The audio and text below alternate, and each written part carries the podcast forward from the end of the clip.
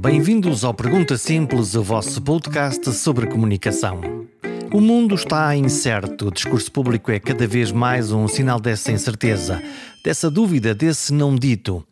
Como se não dizer apagasse os factos, ou mentir fosse uma nova forma de fingir verdades enganadoras. Nesta edição, voltamos a olhar a guerra, a tentar antever para além do fumo e da poeira, da poeira real e da poeira percepcionada. Bem-vindos ao Jogo Universal das Sombras.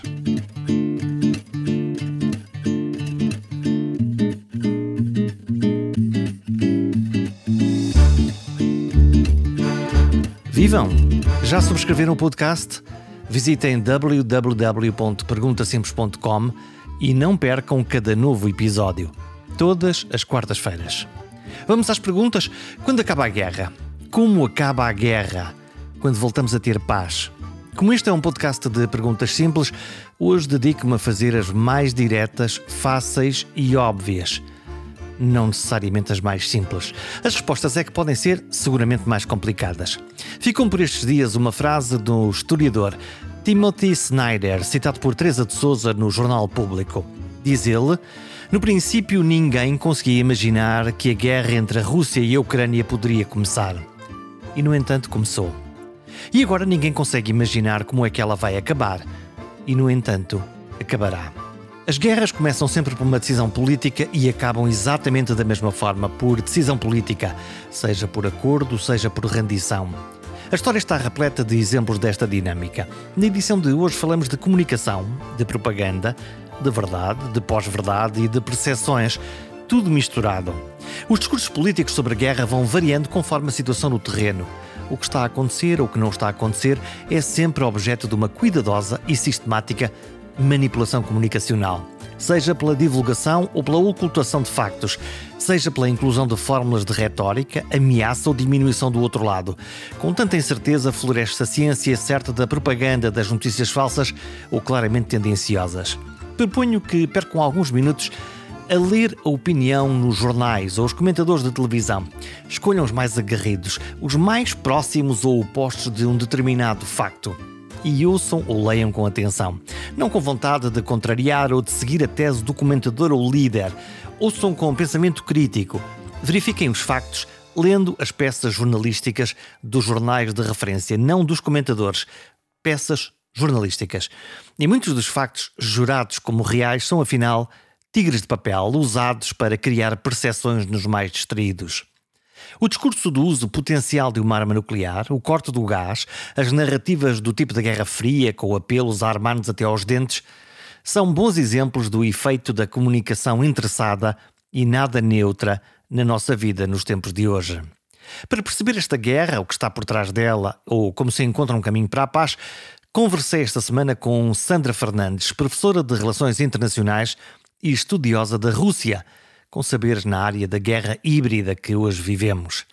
Numa palavra, o conflito aberto hoje em curso na Europa trouxe uma surpresa diária. Estamos todos os dias surpreendidos, enfim, com um conflito que de facto eh, eh, ninguém esperava eh, desta forma, de forma tão direta, tão pareceu repentino, embora obviamente nós tenhamos aqui elementos de continuidade, de perceber a deriva da Rússia relativamente às suas ideias, à forma de as comunicar.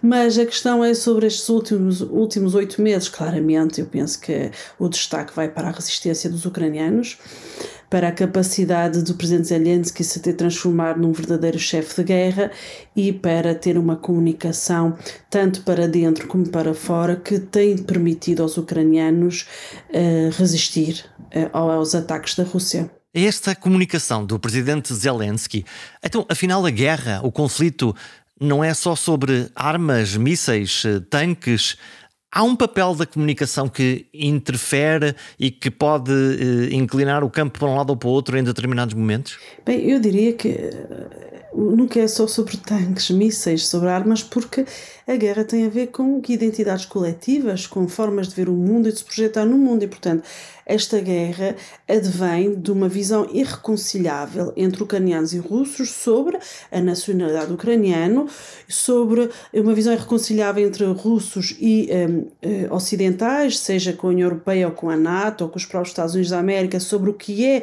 o continente europeu eh, desde que a Rússia é a Rússia. A Rússia só é a Rússia como a conhecemos hoje desde 1991. É o maior país da história, do mundo que nunca foi tão pequeno na sua história. E, portanto, nós temos uma guerra que uh, está longe de ser só sobre mísseis e armamentos. É uma guerra sobre ideias, ideias irreconciliáveis, uh, de quem nós somos, quem são os outros e de visões que excluem o outro do, da parte da Rússia. Sobre a questão da, da guerra em si, não é? da sua condução operacional, que, que, obviamente é importante porque determina se os ucranianos perdem ou não a soberania sobre o seu território, a comunicação do presidente Zelensky, é, o mote é logo dado no início da guerra, quando lhe é oferecida uma saída por parte dos Estados Unidos da América, em que ele responde que ele não precisa de uma boleia, né? precisa de armamentos, ou seja, com isso ele transforma-se, como eu dizia, em chefe de guerra. E isso tem sido fundamental e tem colhido a admiração, eh, enfim, uma admiração transversal sobre aquilo que a Ucrânia é como nação. Em termos de comunicação, nós podemos olhar para estes dois homens. Por um lado, Zelensky a dizer: Eu não estou para fugir, eu estou para resistir. Se me querem ajudar, eh, ajudem-me com armamento, com resistência, com informação, com o que for. E por outro lado, eh, Vladimir Putin, eh, sempre escondido no seu palácio, quase sempre ele sozinho com uma câmara, ou então com mesmo os seus ministros lá longe, naquela mesa muito comprida. O que é que eles nos dizem? O que é que nos é, diz Putin com esta distância? Eu, eu acho que Putin, de facto, coloca-se numa figura muito, muito patriarcal e daquilo que, na verdade, era a função dele eh, que lhe permitiu, aliás, obter níveis de popularidade, como teve até recentemente por parte da opinião pública russa, no sentido de ser de facto um patriarca, alguém que vinha assegurar aos russos uma certa normalidade no seu dia a dia. em troca disso, ou seja, um, uma figura de um patriarca que vinha oferecer aos russos um, a possibilidade de levar um dia a dia, uh, enfim, uh, uma segurança para si próprios, para, si, para a sua família. E isso, aliás, ele quebrou isso, não é? Quando anunciou a mobilização geral e uh, parcial, que na verdade potencialmente é uma mobilização, mobilização geral da população, e portanto uh, essa, essa figura de facto que a nós nos parece, enfim, extremamente ultrapassada do ponto de vista daquilo que, que, que Zelensky, não é? um homem mais novo, não é? que utiliza as redes sociais, ehm, que comunica para todo o mundo, inclusive nas Nações Unidas, à distância, um Putin mais recatado, com uma forma de comunicação muito estática e aliás referia, não é, enfim, eh, os planos fixos, não é, mas também, estou-me a recordar de, de, da, sua, da sua alocução, uma das suas alocuções recentes por ocasião da, da questão das anexações, em que até aparecia um conjunto de telefones, eh, uma série deles por trás dele, junto às bandeiras, enfim, ehm, até ter esse aspecto muito pouco sofisticado, não é? Um bocadinho à imagem daquilo que a gente vê neste momento, daquilo que é uh, o desire da, das Forças Armadas russas. Isso é uma surpresa. Umas super forças armadas, eh, teoricamente muito bem organizadas, tecnologicamente bem equipadas e treinadas, e que subitamente, aparentemente é essa a questão, em oito meses, eh, o objetivo de em três dias nós acabamos com esta guerra, está a transformar-se num, num pântano. Lembrando o Afeganistão, por exemplo, lembrando o Vietnã, no caso do, dos Estados Unidos. Um, ehm, o, o, que, o, que é que, o que é que aconteceu aqui? Foi só a feroz resistência ucraniana ou há, ou há outras coisas que ainda não, não conseguimos ver neste momento e que, e que mostram como é que uma, um super exército, afinal, uh, se está a mostrar incapaz de, de, levar a cabo a sua missão. É interessante a forma como colocas uh, esta, esta questão, Jorge, da, do poderio bélico russo. porque mostra que a forma como coloca a questão foi alimentada por uma certa comunicação. Uma propaganda? Não é de toda a realidade. É uma propaganda, isto é, é toda... nós ficamos a acreditar não, não que diria... isso era assim? Não, eu acho que isto tem mais a ver com, com algo que, que, enfim, porque enfim, esta situação tem responsabilidades partilhadas. Obviamente que a responsabilidade do ataque uh, da Rússia à Ucrânia é a responsabilidade da Rússia. A Rússia é que tomou a decisão de resolver uh, as suas questões identitárias, a sua projeção de poder dessa forma, mas a forma como se lidou com a Rússia desde o fim da Guerra Fria tem responsabilidades partilhadas e a, a visão da Rússia como uma espécie de bicho-papão ameaçador é algo que já é alimentado, nomeadamente em termos de comunicação política, desde o século XIX. Porque quem estuda a Rússia sabe que hum, as Forças Armadas russas não eram nenhum super exército, de todo. Aliás, eh, é o próprio Putin que, a partir de 2008, 2008 é é quando ele faz a troca de cadeiras com, uh, uh, com, com Medvedev, não é? ali um, um interregno em que Medvedev fica presidente e depois Putin regressa em 2012, faz uma alteração à Constituição para poder manter-se no poder mais tempo, alongando nomeadamente o, o tempo do mandato presidencial. Portanto, Putin, a partir de 2008, decide modernizar as Forças Armadas russas, que, uh, a não ser alguns setores de ponta, nomeadamente na, no setor aeronáutico, nós estamos a pensar na colocação de satélites artificiais no espaço, era uma, for, eram Forças Armadas decrépitas, não é? Tanto em termos de recursos humanos como de meios. E, portanto, houve a adoção de um plano de modernização das Forças Armadas, um plano a 2020, e, portanto, Putin de facto investiu a partir de 2008 nessa recapacitação das Forças Armadas russas, mas, como nós sabemos, os investimentos eh, em matérias de um, eh, recursos militares são investimentos muitas vezes a médio e longo prazo e, portanto, os efeitos é, nunca são imediatos. Mas, claro, sim, a Rússia uh, capacitou-se, desenvolveu-se alguns elementos de ponta, mas não deixa de ter um problema muito central que é visto agora nesta guerra, que é um problema de comando. Um, o, o, quando falamos de Forças Armadas Russas, estamos a falar só do exército russo, Estamos a falar de um conjunto de atores, nomeadamente hum, pseudo-privados, nomeadamente o grupo Wagner, temos também os homens de Kadyrov, por exemplo, temos também eh, os, eh, os, os, combatentes de Donetsk. E, portanto, temos claramente dificuldades no terreno em existir um comando unificado e que cria uma situação caótica no terreno. Portanto, nós temos um, um, enfim, a imagem que, que acabou de retratar daquilo que são as Forças Armadas Russas não confere com aquilo que era a realidade. Agora, a, a, a postura de comunicação do próprio Kremlin, é? no sentido de fazer subir a escalada, não é que nós acompanhamos e, sobretudo, dezembro, janeiro até fevereiro não é? Do, eh, de 2021, 2022, é que nos faziam crer que, de facto, a, a capacidade bélica seria muito superior àquela que nós, de facto, estamos a concretizar é? e, e a ver, porque o objetivo inicial, lembro, era a tomada de Kiev, a capitulação do, do, do executivo eh, ucraniano e a transformação da Ucrânia ou numa anexação completa da Ucrânia à Rússia, ou pelo menos transformar a Ucrânia numa outra Bielorrússia, não é? num Estado vassal. E isso de facto não aconteceu porque os meios militares não foram suficientes para os objetivos iniciais e porque os ucranianos, entretanto, também foram muito uh, apoiados pelos Estados Unidos, essencialmente, mas não só, também por, por Estados europeus. Houve aqui uma dinâmica de comunicação. No fundo, é estamos aqui grandes e fortes, vamos aí, limpamos isso em três dias, eh, colocamos lá um governo fantoche e isso de facto eh, eh, acabou por não colar com esta realidade.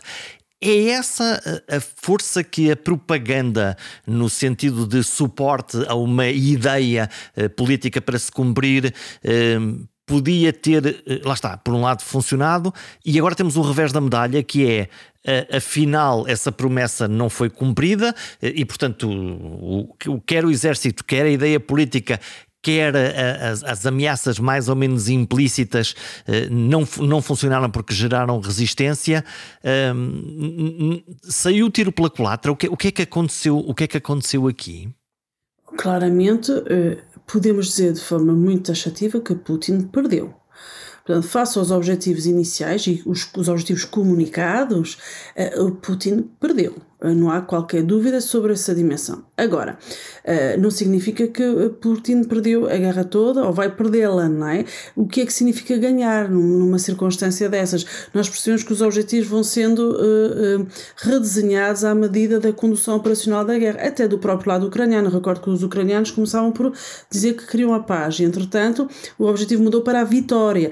Os ucranianos, neste momento, têm como objetivo político recuperar a integridade total do território, o que significa incluindo a Crimeia. Recuperar a Crimeia, o Donbass, não é? Uh, ou seja, tudo aquilo que os russos eh, ocuparam na guerra que na verdade já começou em 2014, não é? E nós estávamos aqui distraídos é do nosso lado, não é? Nós aqui na Europa eh, sempre olhamos como, com, enfim, com algum distanciamento, quiçá até com alguma displicência para duas coisas. Em primeiro lugar, para não ter essa noção aguda de que havia uma guerra na Europa desde 2014 e, por outro lado, uh, ignorando algumas preocupações legítimas uh, de segurança por parte da Rússia? Bom, recordar primeiro que o conflito uh, de 2014, iniciado em 2014 pela Rússia, um, nunca foi assumido como internacional por parte da Rússia, não é? porque a Rússia sempre negou que tinha lá, não é, soldados, eram os pequenos homens verdes, não é, nomeadamente do grupo Wagner. Portanto, a Rússia sempre negou que, eh, que era um conflito internacional. Portanto, a Rússia sempre vendeu a ideia, não é? comunicou a ideia que era uma guerra civil, ou seja, que eram legitimamente uh, ucranianos do leste é? e da Crimeia que já não queriam fazer parte da, da própria Ucrânia. Esta narrativa foi completamente alterada pela guerra atual e pela e até dizer também pelo isso é interessante em termos de comunicação no momento atual nós temos internamente na Rússia muitas vozes que eh, criticam abertamente o comando militar. E, portanto, tudo aponta para o facto de Putin provavelmente escolher dois bodes expiatórios. O ministro da Defesa, Shoigu, e o, o chefe de Estado-Maior, um, um, uh, o, o, general Gerasimov. Portanto, tudo aponta porque neste momento há abertamente muitos flancos a criticar um, a liderança militar. Porque Putin, em termos de comunicação, precisa de uma saída. Um homem como Putin não tem outra alternativa senão a vitória.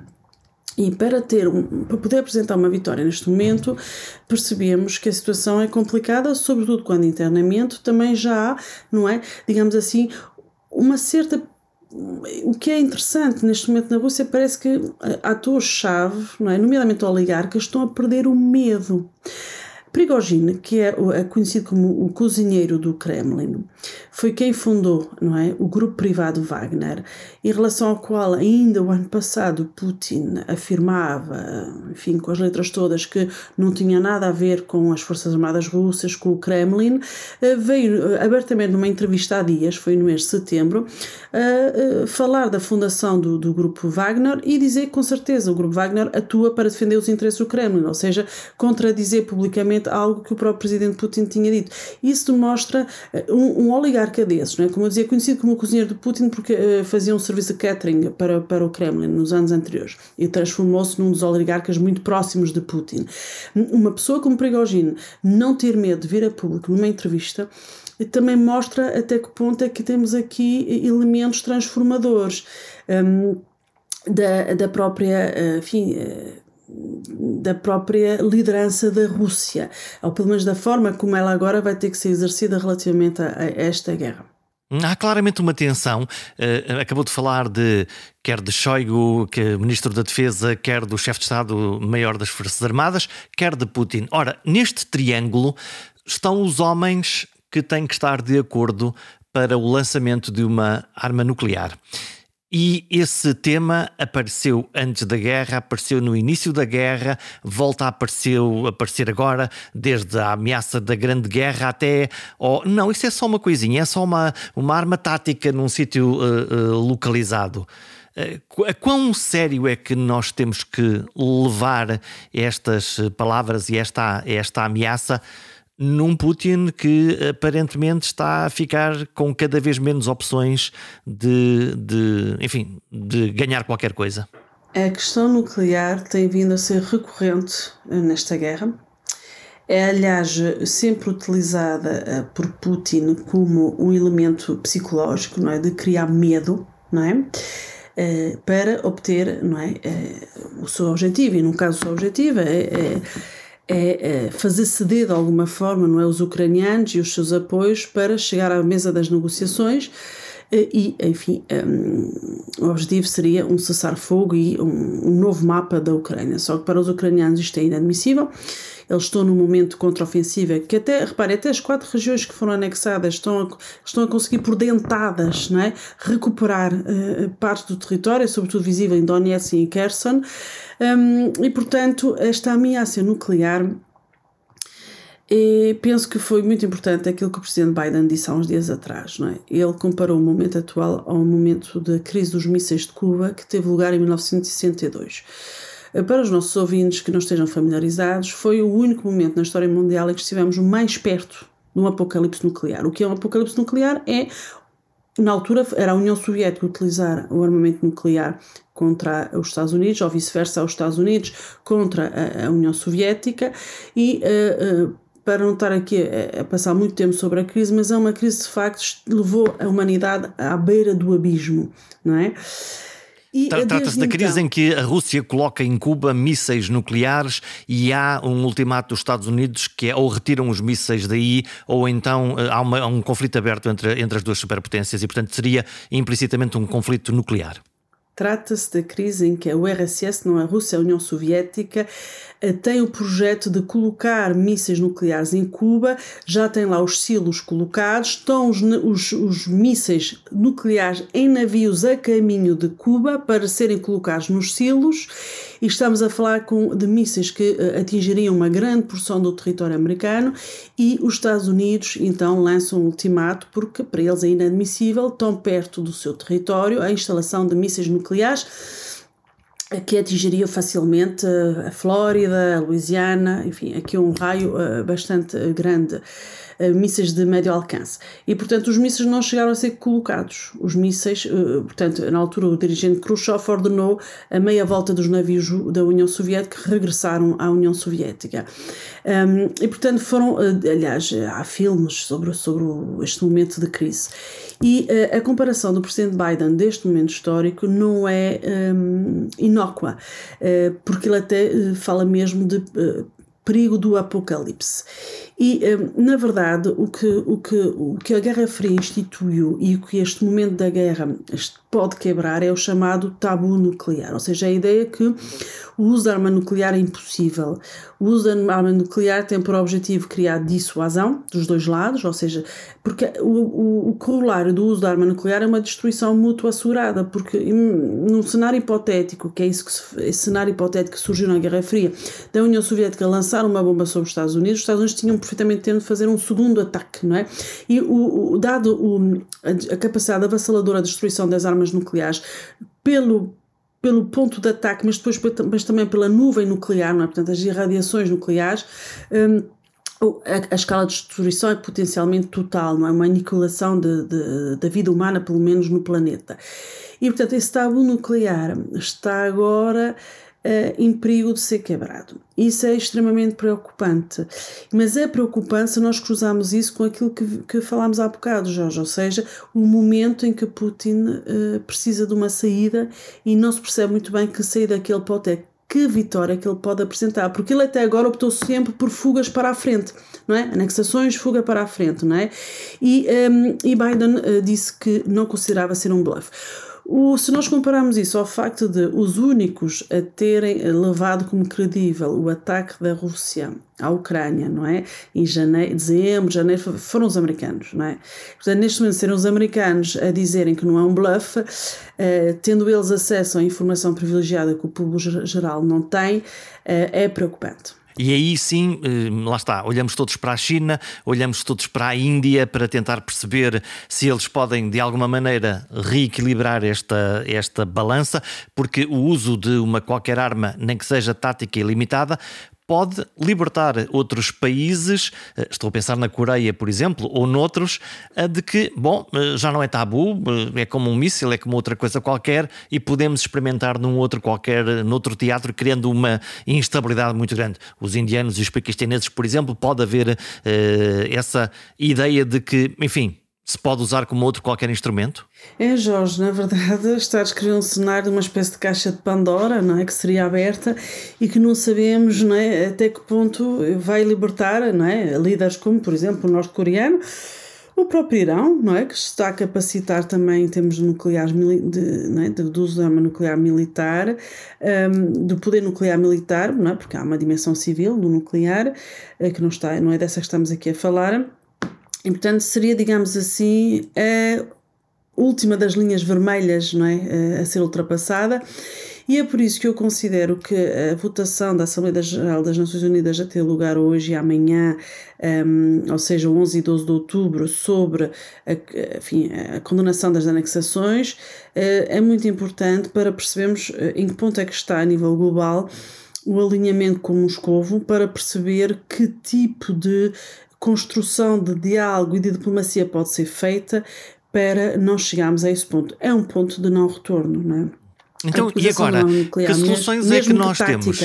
Hum, que soluções é que nós temos em termos de, de discussão sobre a paz? No fundo, qualquer guerra uh, terá que acabar num acordo político, seja ele qual for.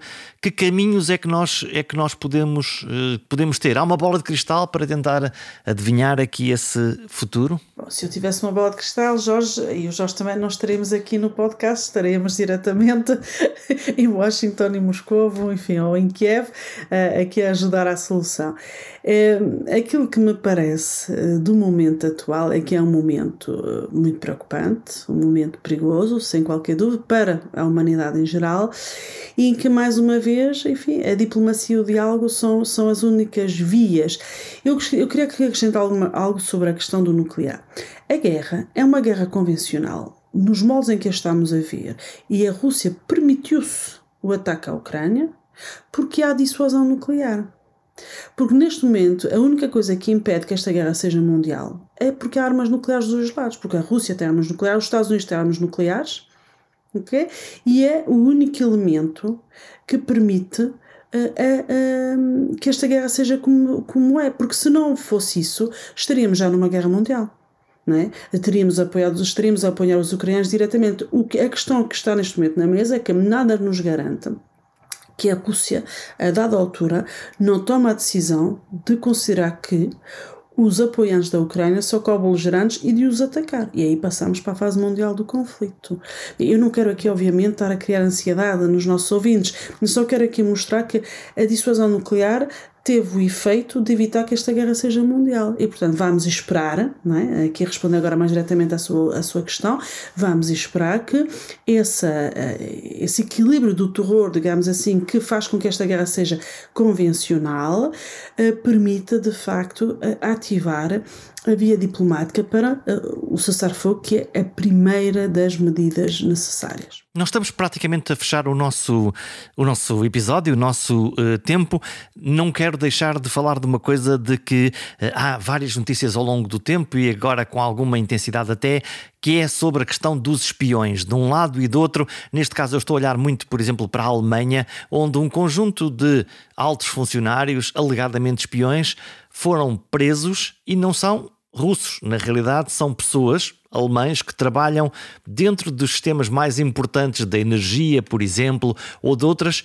Voltamos à Guerra Fria, voltamos a ter uh, espiões, uh, uns dentro dos outros. Lá está, falamos dos Estados Unidos a saber que ia haver um ataque sobre a Ucrânia, seguramente trabalho de informação e de, e de, eh, e de espiões e de 007 que agora também atuam deste lado? Eh, o que, quem são estas pessoas? O que é que, por, por, por, porque, onde é que elas se movem? Onde é que elas estão? Dentro das sombras? Bom, seguramente dentro das sombras, só ouvimos falar delas quando elas são desmascaradas, não é? É, e depois, enfim, julgadas pelos, eh, pelos seus eh, estados respectivos. E eu acho que isto mostra uma coisa, que a máquina de influência russa, a montante da guerra, tem sido muito bem trabalhada, muito bem planeada e sistematizada. Essa máquina de influência da Rússia, não é? Porque eh, essas pessoas não são só espiões, são também agentes de influência. Por exemplo, aquilo que é que hoje foi completamente deitado por terra por esta guerra, que é, são as opções da política energética alemã e europeia, não é? O, o contrassenso, não é, de estarmos tão dependentes da Rússia, em altura em que já se percebia a deriva da Rússia e a Rússia deixar de ser europeia, deixar de ser cooperativa, não é? E essas pessoas tiveram, obviamente, é, é aí esse nível mais micro, não é? Numa dimensão mais do dia a dia, que se percebe também como é que a Rússia era capaz de fazer esse jogo de influência. Portanto, a, a ideia de guerra híbrida, eh, que nós que nos é mais familiar quando olhamos para um, interferência nas eleições americanas de Trump e interferência na, na votação do Brexit interferência nas eleições alemãs, não inclui só estas dimensões da interfer das interferências e da, e da utilização dos, dos grandes dados, não é? dos big data, para entrar nas redes sociais e criar uh, influência da opinião, também tem a ver com esses métodos mais tradicionais, não é? dos agentes infiltrados, não é? que também participam desta máquina de influência russa que foi uh, eh, um, que, é, que, é enorme e que nós estamos agora, enfim, publicamente a ter mais consciência dela, agora que temos uma guerra aberta e que percebemos que temos um problema uh, ideológico na convivência com a Rússia. Tem conseguido algum contacto ou falar com alguns dos seus colegas ou amigos investigadores do lado, do lado russo? Sim, tenho conseguido alguns contactos. E qual é, qual é o, o sentimento? O sentimento é, é, enfim, muitos deles, entretanto, já saíram, não é? Um, os que ficam e observam, enfim, eu, eu preferia não comentar, com toda a franqueza. Uh, acho que é mais uh, tranquilo uh, para as pessoas envolvidas e eu não estar a comentar. Portanto, posso comentar sobre os que já não estão na Rússia, e, mas os que lá estão preferia não comentar. Muito bem, assim ficamos. Os, os... Não, e, e, aqueles, que, que, aqueles que, que fugiram, portanto, não se sentiam seguros, que mensagem trouxeram? É, bem, é mensagem de total não é, desconexão com aquilo que é o regime, com aquilo que são as opções do regime. Um, e também eh, muitas pessoas até já saíram antes, não é? Porque, como eu dizia, o sistema de Putin não, não, não surgiu agora do nada com esta invasão. Foi uma construção que tem pelo menos uma década, não é? Agora, não é? o comum dos mortais, é? o cidadão comum está a, a, perceber-se é? disso, mas na verdade não é? é um sistema que já vem sendo construído, não é uma verticalidade do poder e um, um sistema autoritário muito fechado, com um Estado policial e de segurança muito forte, não é? que, e que os colegas já, já viviam, sobretudo nas ciências sociais. Como é fácil perceber, Sandra Fernandes mantém contactos com colegas cientistas sociais na Rússia e por isso escolhe protegê-los, proteger a sua identidade e até o que muitos podem pensar, mas tem de calar. Talvez a coisa principal que se joga hoje na Ucrânia, tal como outrora noutros movimentos militares e de guerra, é a liberdade. A liberdade de autodeterminação, de expressão e de ter uma vida em paz. Sem liberdade, toda a comunicação é mera caixa de ressonância ou de silêncio forçado ou cúmplice. E falar aberta e livremente é vital para o nosso modo de vida. Até para a semana.